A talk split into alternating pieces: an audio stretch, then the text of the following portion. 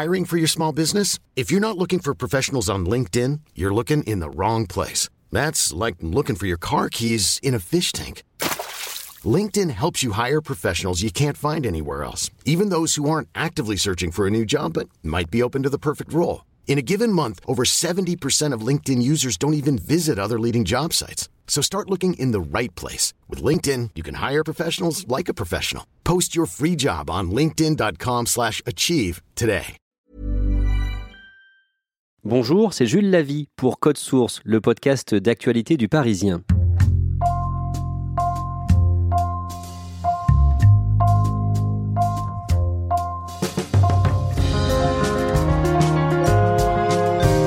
C'est une affaire qui nous plonge dans les coulisses de l'univers du luxe. Une vingtaine de prévenus vont être jugés à Paris d'ici la fin de l'année pour avoir fabriqué et écoulé des milliers de faux sacs à main Hermès.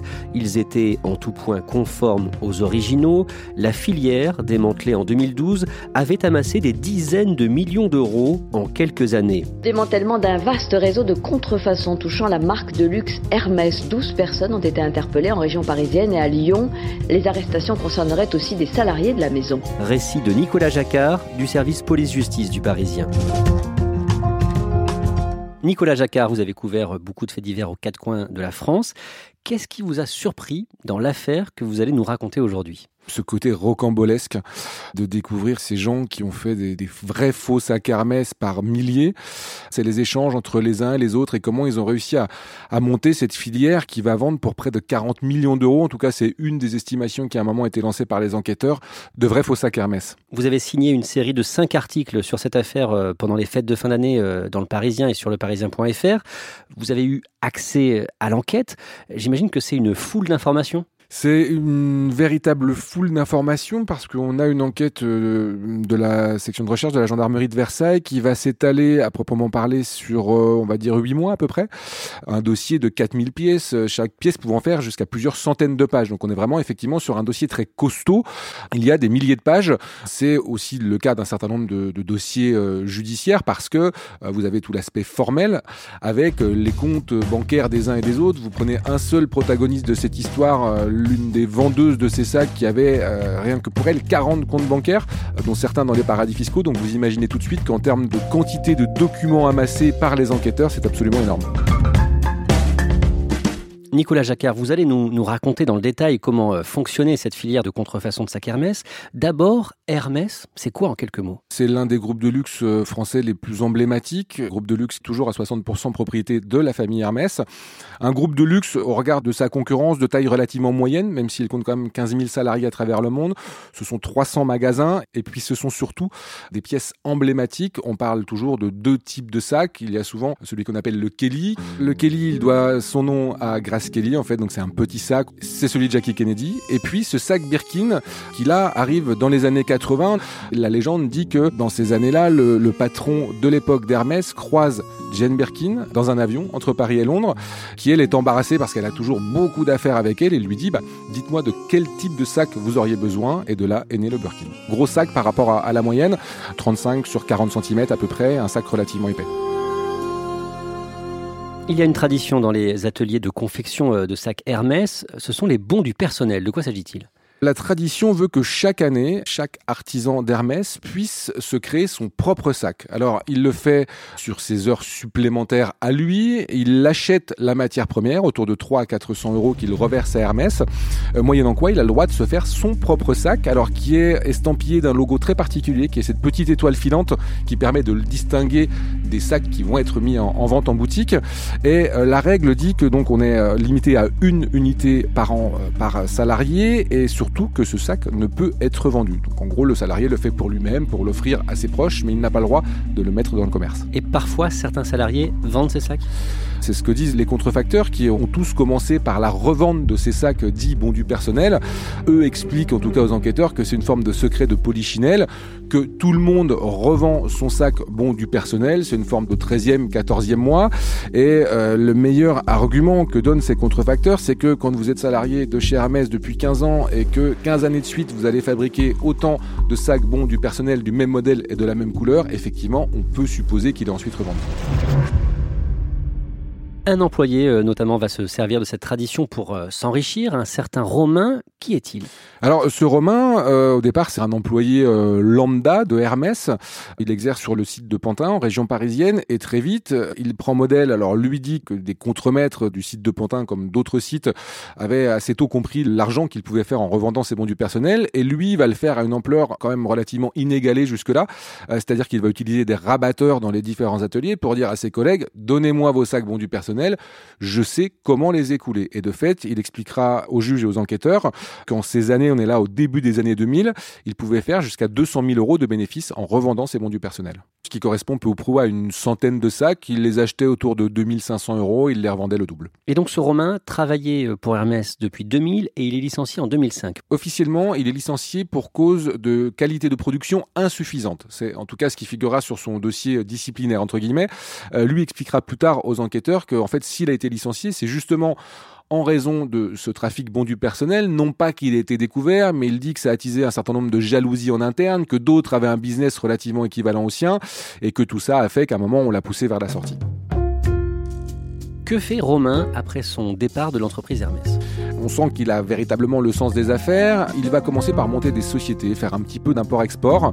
Assez rapidement, il se tourne vers l'étranger. Il va partir habiter en Thaïlande. On le retrouvera ensuite à Hong Kong. Il se dit qu'il y a de la demande, donc il fait quelques copies de sa kermesse, mais qui sont, en tout cas d'après ses propres aveux, de très piètre qualité. Mais il a cette idée d'aller un petit peu plus loin dans la contrefaçon. Et il a beaucoup d'amis. Il a beaucoup de connexions. Il a d'abord ses connexions, ses anciens collègues des ateliers de Hermès, avec lesquels il a gardé, et ça les enquêteurs l'ont noté, de très bons contacts. Quand il revient en France, il ne manque jamais d'aller voir les uns et les autres pour prendre des nouvelles et savoir où ils en sont. Et puis, dans ce milieu de la maroquinerie, qui est finalement un relativement petit milieu, il a ses entrées. Et parmi ses amis, il y a un homme surnommé le Russe. Qui est-il ? Véritablement, il est estonien d'origine, il est installé à Paris depuis de nombreuses années, il gravite dans le milieu du luxe et c'est quelqu'un qui amène les riches touristes dans les boutiques de luxe de la capitale, moyennant une commission. Et puis, il est dans ce milieu un petit peu à la marge du luxe et il fait un certain nombre de business en parallèle. Et grâce aux Russes, Romain va rencontrer d'autres personnes, c'est ça ? C'est ça, parce que le Russe, surtout, a beaucoup de clients qui lui demandent de la maroquinerie française et notamment des sacs Hermès qui sont très difficiles à avoir. Il faut savoir qu'en boutique, il y a parfois des années d'attente et le Russe comprend qu'avec Romain, il peut avoir des sacs Hermès. Alors d'abord les bons du personnel qu'on évoquait, et puis très rapidement de la contrefaçon. Et donc tous les deux vont se dire qu'il y a vraiment un coup à jouer avec ça. Et parmi ces relations, il y a aussi un certain Daniel. De qui s'agit-il ? Alors Daniel, c'est on pourrait dire un vieux de la vieille de la maroquinerie également. C'est quelqu'un qui a eu des boutiques de vente de maroquinerie de luxe. C'est quelqu'un aussi qui est dans les coulisses de ces fabrications-là, qui a pu à un moment fabriquer lui-même ses propres sacs et qui a véritablement de l'entre-gens. Et ces trois-là vont se regrouper tous les trois. Alexei, le Russe, va présenter Romain à Daniel et leur puissance réunie va faire que cette filière va pouvoir véritablement se créer.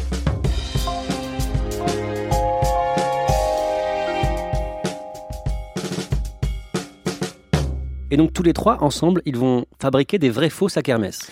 C'est ça. Le trio, très rapidement, va se spécialiser sur les sacs en peau de crocodile. Ce sont ceux qui ont la plus forte valeur ajoutée. Mais comme vous l'imaginez, trouver des peaux de crocodile qui soient d'une qualité suffisante pour faire de tels sacs, ce n'est pas donné à tout le monde. Donc ça, Daniel va permettre au trio et au réseau de s'approvisionner en peau. Alexei, lui, a cette clientèle notamment vers les pays de l'Est. Il y a aussi d'autres clients dans les régions asiatiques. Et puis Romain, lui, ça va être l'opérationnel de la bande, pourrait-on dire, celui qui va vraiment aller recruter des anciens ou des salariés d'Hermès pour fabriquer ces sacs et qui va gérer presque au quotidien cette production. Et donc, il se spécialise dans des sacs en peau de crocodile et notamment les fameux Birkin. Les fameux Birkin qui sont pour les modèles en crocodile quasiment parmi les plus chers de la marque Hermès.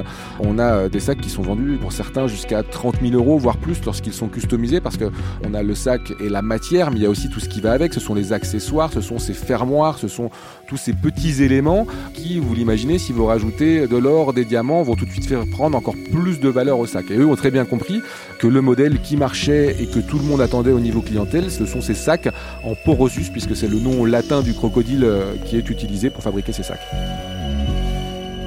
Au tout début, où sont fabriqués les vrais faux sacs Birkin ? Chez Romain, au moment où il est licencié dans sa salle de bain à Cergy-Pontoise, dans le Val d'Oise, et ensuite au domicile de l'un de ses anciens collègues qui habite à Miribel, dans le Rhône. D'où viennent les peaux de crocodile ?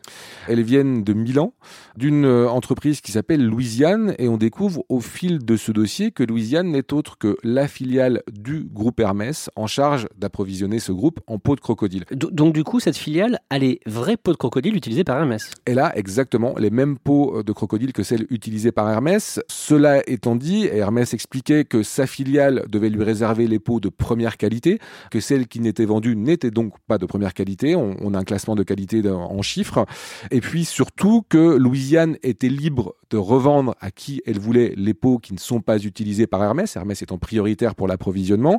Et Hermès dira tout au long de ce dossier-là qu'effectivement, ce que faisait sa filiale, elle l'ignorait bien entendu, et c'est effectivement ce qu'il ressort de ce dossier-là. On a le sentiment que les deux patrons de l'époque de la filiale ont revendu des peaux. Alors, savaient-ils qu'elles servaient à la contrefaçon ou non ? C'est toute la question. On a des sacs qui sont au moins aussi bons que les originaux. Preuve en est que quand certains des clients, et notamment les Russes, ont des doutes sur cette filière d'approvisionnement, ils vont se rendre dans les boutiques Hermès, demander aux vendeuses si effectivement les sacs qu'ils leur présentent sont des vrais. Pour les vendeuses, à chaque fois, il n'y a absolument aucun doute sur le fait que ces sacs sont des vrais. Ces sacs ont même des numéros de certification ? Oui, ça fait partie des procédures de sécurité d'Hermès. On a des numéros d'identification, on a par exemple des poinçons avec des lettres, chaque lettre correspondant à une année de production. Et tout ça, bien évidemment, ces contrefacteurs, ces faussaires le savent, puisqu'ils sortent les numéros d'identification des ateliers même d'Hermès. Donc on a des sacs qui en tout cas sont identifiés comme des vrais. À qui sont vendus les Birkin ? Par Alexei à de riches Russes, donc notamment des oligarques, parce qu'ils ont du mal à s'approvisionner et à avoir autant de sacs Hermès qu'ils en voudraient. On a notamment par exemple un marchand d'armes qui offrait ses Birkin à ses meilleurs clients et qui était un des très gros acheteurs du réseau. Et puis on a aussi une certaine Li qui, elle, a tous les contacts au niveau des riches acheteurs asiatiques et elle également approvisionnait alors tout le marché asiatique en fait. Elle est de quel pays elle est chinoise d'origine. Elle était aussi mise en cause dans ce dossier-là et comme de nombreux acteurs de ce dossier-là. Elle avait un pied-à-terre à Paris, un appartement de 130 mètres carrés dans le 16e arrondissement, dont les enquêteurs supposent qu'il a été financé par le bénéfice lié au sac. Et elle écoulait, elle aussi, beaucoup de sacs, ça représente beaucoup d'argent ? Ça représente énormément d'argent. D'ailleurs, cette ressortissante chinoise, pour les enquêteurs, c'est vraiment la principale cliente du réseau, peut-être même encore plus que le russe qu'on évoquait. L'année la plus faste, cette filière a produit, disent les enquêteurs, pour 18 millions d'euros de sacs Birkin, autour de 1000 sacs vendus à minima une vingtaine de milliers d'euros par pièce qui ont été écoulés. La filière prend une certaine ampleur et notamment grâce aux salariés d'Hermès. Oui, c'est véritablement la base de cette filière puisque fabriquer un sac Hermès, c'est avant tout un savoir-faire, c'est le résultat d'années et d'années d'expérience et cette filière n'aurait pas pu fonctionner si on n'avait pas eu cette qualité artisanale qui soit là. On a un réseau qui fonctionnait, on va dire, par capillarité, qui recrutait une personne, qui elle-même allait en recruter d'autres et puis voilà, sur des salaires moyens, des gens qui étaient intéressés pour gagner 1000, 2000 euros de plus par mois en fabriquant sur ses congés, sur ses week-ends, sur ses soirées. Soit des sacs, soit des éléments qui servaient ensuite au montage des sacs.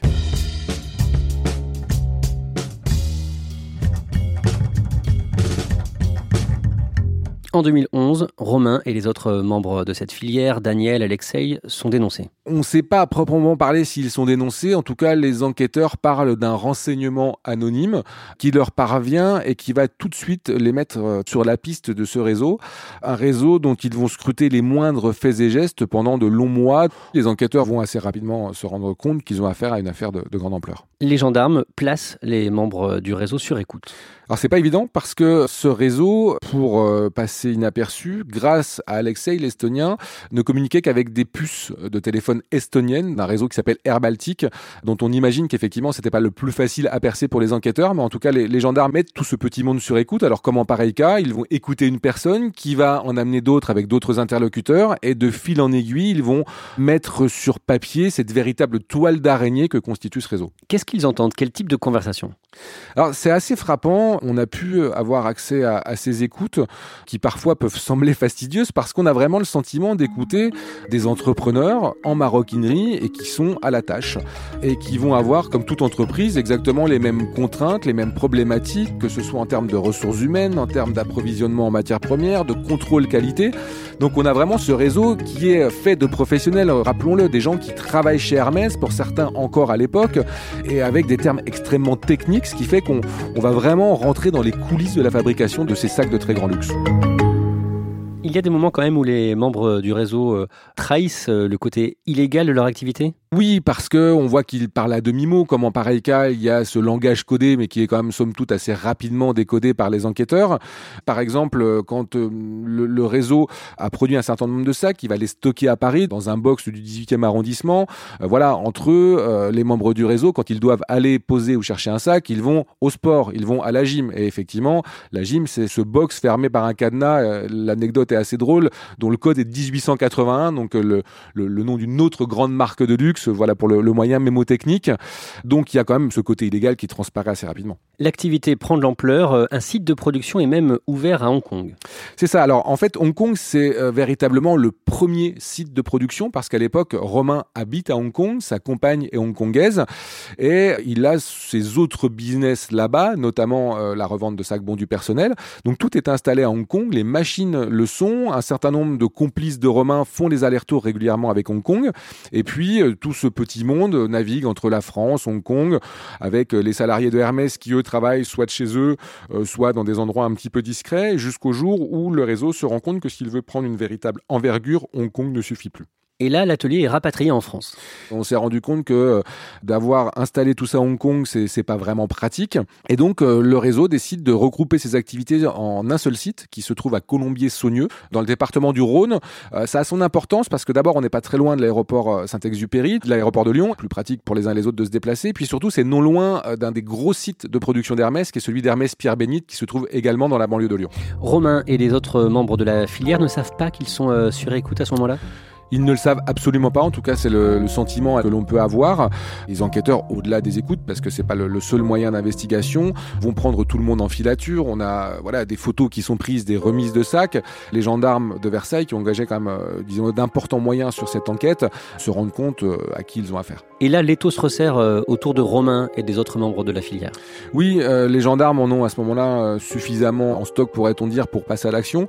Avec quand même un certain nombre de difficultés, c'est qu'on est, on le disait, sur à minima une trentaine d'objectifs qui tous à ce moment-là se trouvent dans des localisations géographiques variées, et l'idée pour les gendarmes c'est d'avoir tout le monde en même temps, que personne n'échappe au coup de filet, que certains des complices du réseau ne puissent pas échanger entre eux après de premières interpellations.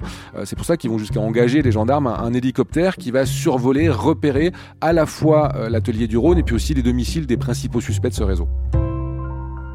Et en juillet 2012, ils organisent un vaste coup de filet. 6h du matin, l'heure légale, tout le monde est interpellé de manière simultanée, sans aucune résistance, puisque, rappelons-le, on a quand même affaire à des gens qui sont dans la contrefaçon, mais on n'a pas le sentiment d'avoir affaire à de grands bandits qui puissent posséder chez eux des armes ou que sais-je encore. On a des gens qui sont avant tout des artisans, donc les interpellations se passent très bien. C'est la fin de cette activité illégale et lucrative pour Romain. Il fait de la détention provisoire à ce moment-là ?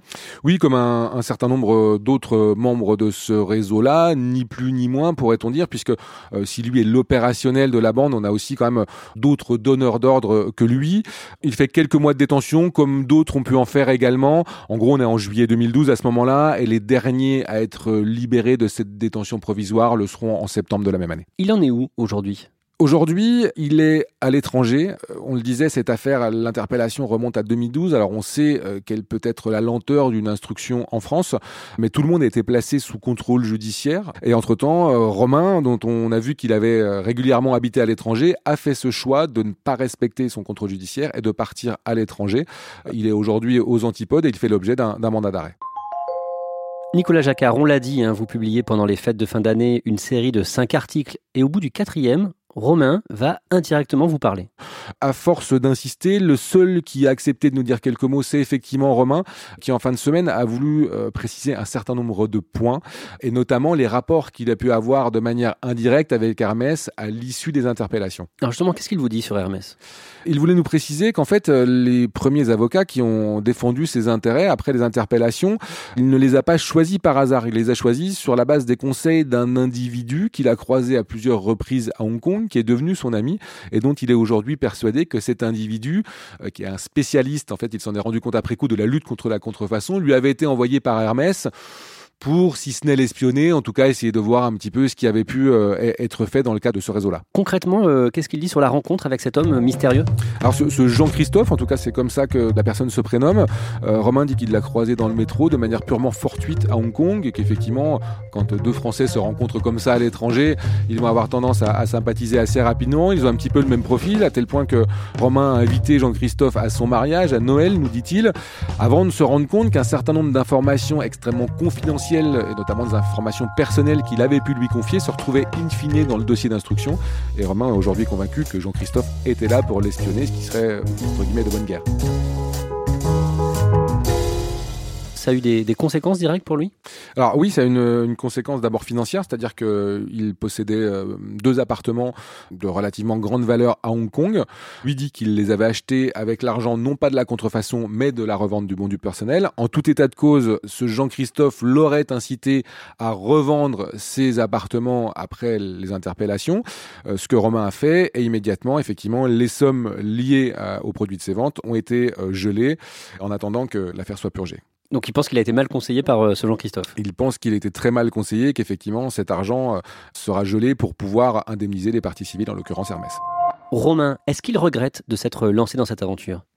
Quand ils se font arrêter par les gendarmes, Romain d'ailleurs a ce mot qui est très explicite de dire « bah voilà, en fait, je savais qu'un jour ça se terminerait comme ça et presque inconsciemment, j'attendais que vous veniez m'arrêter parce qu'autrement, je sais que je n'aurais pas pu moi-même stopper mon activité ». Quand vous avez une entreprise, même illégale comme celle-ci qui a été montée et que finalement ça tourne, ça marche comme sur des roulettes, vous avez les approvisionnements, vous avez ces ventes qui ne cessent pas et ces centaines de milliers d'euros, voire ces millions d'euros qui tombent, vous vous dites que ça peut continuer indéfiniment.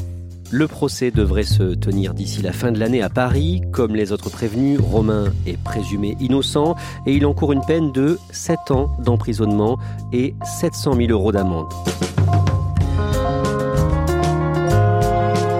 Merci à Nicolas Jacquard. Production Clara Garnier-Amouroux, réalisation Alexandre Ferreira.